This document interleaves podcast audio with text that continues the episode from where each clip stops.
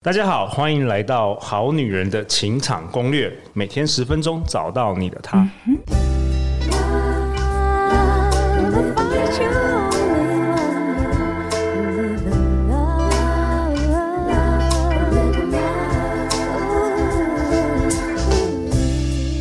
大家好，我是你们主持人陆队长。相信爱情，所以让我们在这里相聚，在爱情里成为更好的自己，遇见你的理想型。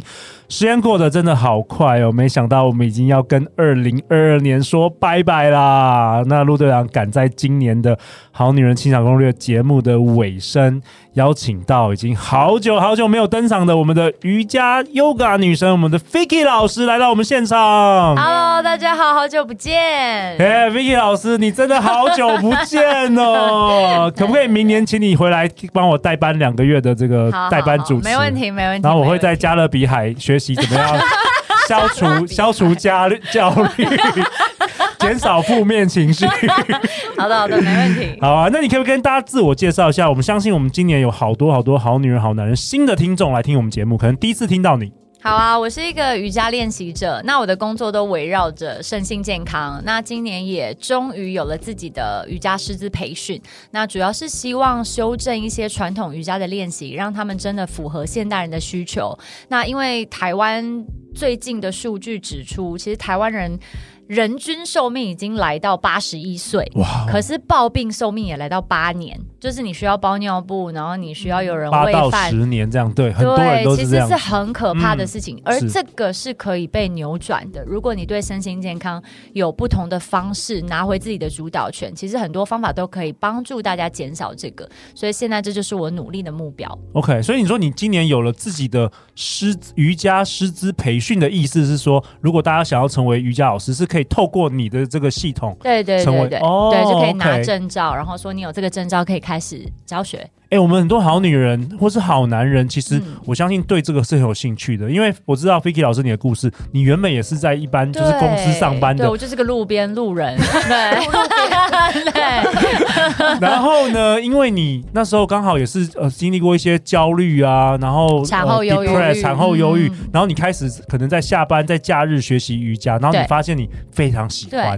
那其实拿这个证照，其实不见得你真的要开始变成瑜伽老师。其实有这些工具就可以拿来面对你的负面情绪，对，然后面对你的焦虑，你会知道做什么身体练习，做什么呼吸，或者是怎么样去改变你的意识层次来面对你人生的问题。OK，通常要上几个小时才能成为这瑜伽老师啊？呃，通常要上最起码两百个小时的课程才能拿到一个，okay, okay, 所以是很完整的。对对对对对。OK，好啊，相关资讯我们会放在本集节目下方。嗯如果你明年想要慢慢转行 成为瑜伽老师，跟我们 Vicky 老师一样美丽的话，哦，欢迎来报名，好不好？好那在我左边是我们好女人情场攻略今年的新的好女人听众，我们欢迎 Lita。嗨，各位好男人、好女人们，大家好，我是 Lita。哎，Lita，你要不要自我介绍一下？我们今年有好多跟你一样，今年才开始听我们节目的听众。大家好，我是一名就是北漂女子，那是来自阿里山下。那平常呢，我就是担任智慧财产权的规划师，所以就是协助各位品牌者跟创业者呃申请世界各国的专利跟商标等等这样。对.那我本身就是一个非常喜欢聊天，然后交朋友，然后喜欢尝试各种新鲜事物的人。对，然后非常喜欢跟人类互动，这样，然后今天超级开心可以来上节目的。哦、本周来参与我们的这个 podcast，应该是蛮开心的。没错，真的昨天睡不着。对，哎、欸，那我问一下 Lita，你感觉起来很多好女人、好男人一听到我们节目，就仿佛那个上瘾般的，就会开始拼命像追剧，一直往前追几百集。没有，这不是我说的，这是 Lita 说的。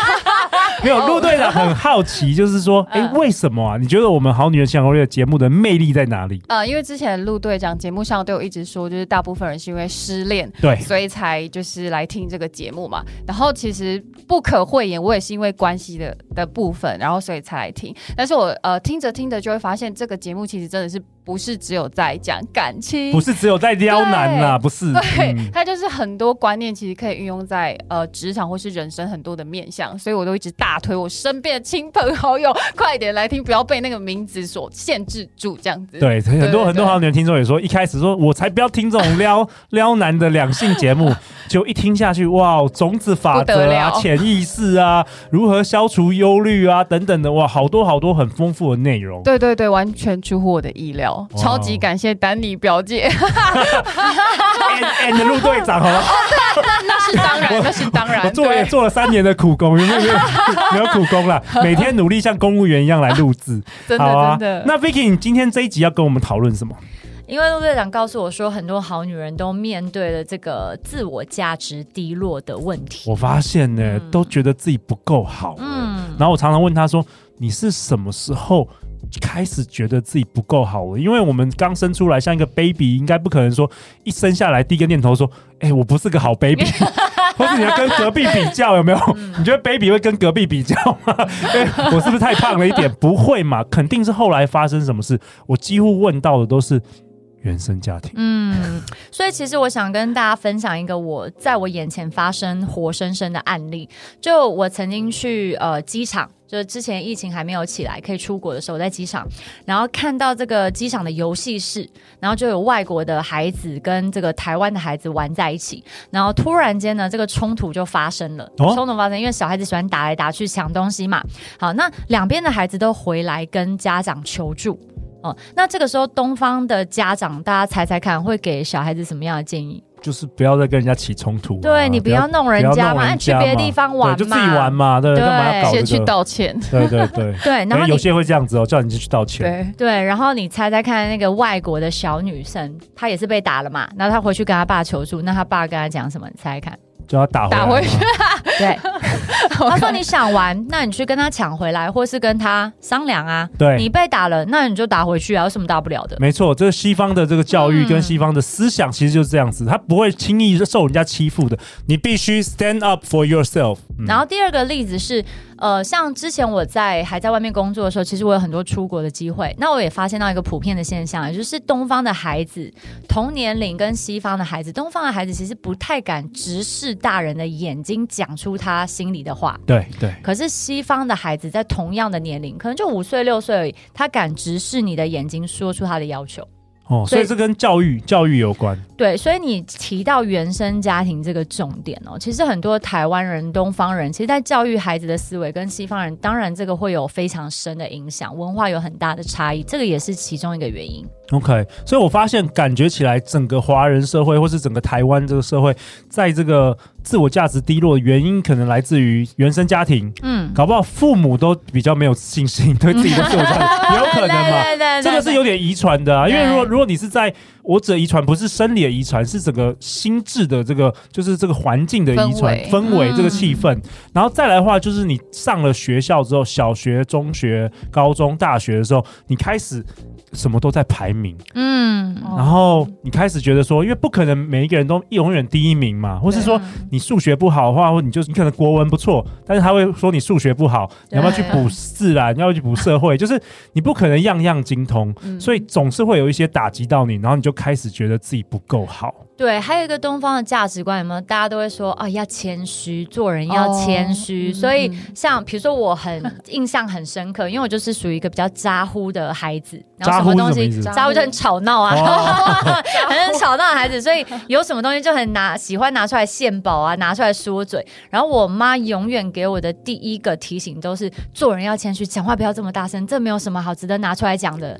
所以就会让我觉得，哎、欸，那好像我这样是，不对的是不对的。然后你就越来越安静，对然后就上课就不要发言了，对，然后你去公司就乖乖做事，因为我们要保持低调。对，对爱爱内涵光。然后最后一个，我还想跟大家分享，就是我最近看到一本书，叫做《女归成神》。那其实他是一个教授，大学教授写的书。其实他本来在研究这个宗族文化对价值观的这个影响，可里面写到一个很重要的重点，我眼睛一亮，就是自我价值低落这件事情，在女生的身上又比男生更为显著，还有严重。我不知道大家有没有发现？OK，那在这本书上面，他去研究这个客家的族群跟客家文化，里面就有写到说，以前女孩出生是不会记在户口名簿的，女孩是暂时人口。将来你嫁出去了，是记在夫家的户口名簿。嗯、所以这个女孩如果将来没有嫁，如果嫁了离婚，她不会出现在任何人的户口名簿上。所以这就没有归属感，对，让女孩没有归属感感。然后也是为什么很多人觉得没有结婚、没有生子这么焦虑，她好像是比别人矮了一截的原因。哦，所以跟整个历史文化都有相关，嗯、都有关系。那怎么办？我们讨论了那么多，我们花了十分钟讨论这些问题。我们难道我们这一集就是要这样子给 给大家在这个年末给大家更多的焦虑跟忧虑吗？我们要有方法吧。好，所以为什么会自我价值低落？有低就有高嘛。其实追本溯源，回到根本，你还是在比较。如果不把比较拿掉，你永远有更高的人可以相比呀。对，所以你永远都会觉得自己不够好啊。所以是要试着开始看见自己的美好，是这样子吗？跟我们回到我们这一个系列的主题的第一集，我们提到有不同层次的处理方式。当然，不要跟别人比较是一个比较挑战的，因为不是每个人都做得到。所以最低级的还是回到，那你就去跟更自我价值低落的人相比，你就发现你没有这么糟。妈 妈妈，我我考的不错，后面还有三个人，我是第三十五名，全班几人？三十六人。OK，可是我们不能一直这样子啦，对啊，越比越差哎、欸，不行这样子了。那还有什么其他方法啦？还有其他方法，就是其实每个人他都有价值，可是需要去挖掘的。哎，陆队长，你不是给我们玩过一个核心价值表吗？对对，之前我三四呃四五年前我教个人品牌的课程，教了一整年，然后那那时候也要请 Vicky 老师来上课，我就给大家写，就是选选你最重视的自我价值的一些字。嗯、为什么大家会觉得自我价值低落？是因为你的比较都放在一些世俗的价值观，比如说你有没有买房子？对，你存了多少钱？对，你有多少股票？年薪多少？然后你老公的收入是多少？对，然后女朋友有几个？女朋友胸部大不大？都是存在着，又把我们拉回荣辱的这个焦虑了，讨厌。对，可是如果你把这个比较换一个面向来比一些不同的东西呢？比如说人缘好不好？比如说今天你需要帮助的时候，旁边有没有人愿意帮助你？心地善不善良？对，比如说你今天需要陪伴的时候，有没有人可以陪伴你？也就是说，不要去比有没有钱，而是去比，如果你身边需要爱的时候，你有没有爱的来源？不是网络上有些故事吗？说，哎，你可以去想一想，如果你今天你这一生做的事情，在你死后你的告别式，有多少人会来参加？哦，有有有，那陆队长可能上百上百万人，这个跟你有没有钱就没有关系，没有关系，而且是你自己可以控制的。对，所以就回到说，我没有办法现在去控制我的户头立刻进来三百万，可是我有办法去控制维系一段跟我亲近的人的好的关系。你有办法决定你是否这一生可以成为你最好版本的自己，这是你可以控制的。嗯，没错。所以当你把价值放在这个面向的时候。哎，其实你就可以发挥你的价值，你不需要去比这些世俗一直让你焦虑的东西，因为那也不是最重要的事。OK，我也想问一下 Lita，既然你就今天代表我们好女人的听众，嗯、也不好意思也要问你一下了，就是你成长的过程中也会就是 suffer 这种自我价值低落的处境吗？当然也会，而且呃，我是想分享说，就是当你在很低潮的时候，你真的是看每一件事情都会觉得自己非常糟糕，因为你困在里面了，你困在对对对，完全在深渊里面，你觉得你觉得自己一无是处，对不对？对，而且就是真的是整个世界都是黑色的，对，对对对。那你怎么做？就是听好女人啊！我觉得学习真的有效吗？真的有效吗？有效有效，因为我觉得是观念。OK，对对，有时候真的自己太自己太盲点了。对对对对对对。比如说有些好女人说失恋一次，然后就觉得 我人生毁了，就听我们好女人闲聊略，我跟大家讲说你要失恋一百次，你要约会一百个人再说。他想说哦，原来有不同的想法。对，然后另外我想要给大家一个练习是说，健康跟学习这两件事情是你可以掌握，而且它会增加快乐的感觉的。哦，健康跟学习，哦，对，意思是，比如说疫情这几年的影响下，大家不是都觉得，哎，其实没有健康人没有什么快乐可言，对，你户头有再多钱也没有用，对对。所以为自己做一些可以提升自己健康的事情，或是像我的话，为别人做一些提升他健康的事情，其实是可以为我带来价值感跟快乐的感受的。哦，OK，这很棒。嗯、然后另外一个事情就是学习。那学习，比如说我很喜欢看书嘛，可是为什么我成立女神说书的频道？是因为很多人告诉我，他坐下来没有办法十分钟拿着一本书一个字一个字看。真的，我对 Vicky 老师印象最深刻就是说，他一个月都看好多书哦，我都觉得我我每次看到 Vicky 老师，我都自我价值很低落，我都觉得我当一个 Podcast 主持人，一个月也没有看几本书，我都觉得。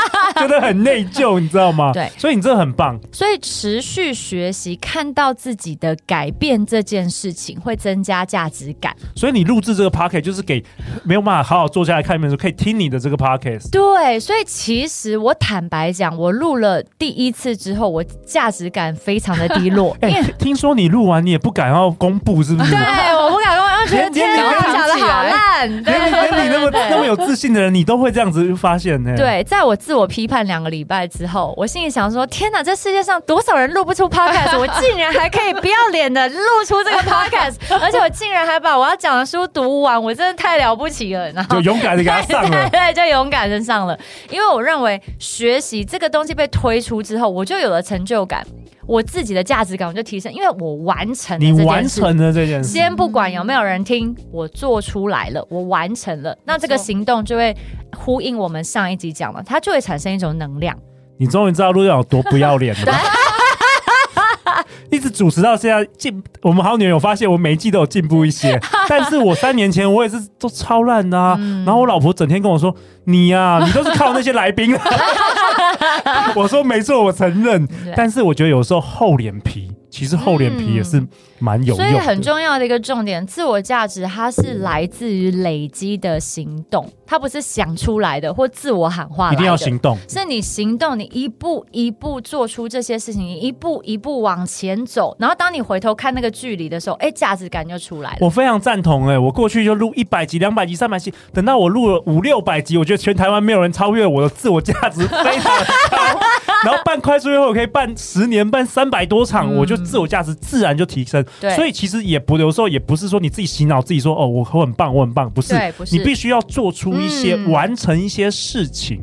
对，为了证明我是好女人的忠实听众，刚刚就是陆队长跟 Vicky 老师分享了，就是我最近有听到一集也是好女人的，但是 Sorry 忘记来宾是谁，他有讲到说就是呃美国一个非常非常成功的创业家，他就说呃他对失败的定义是什么？就是失败呢，并不是没有达到你要的结果，而是你根本就没有去尝试。对，这句话很棒，嗯、送给我们今天的好男人、好女人。嗯，好啊，那 Vicky，你要不要在本集最后的结尾为大家做一个结论呢？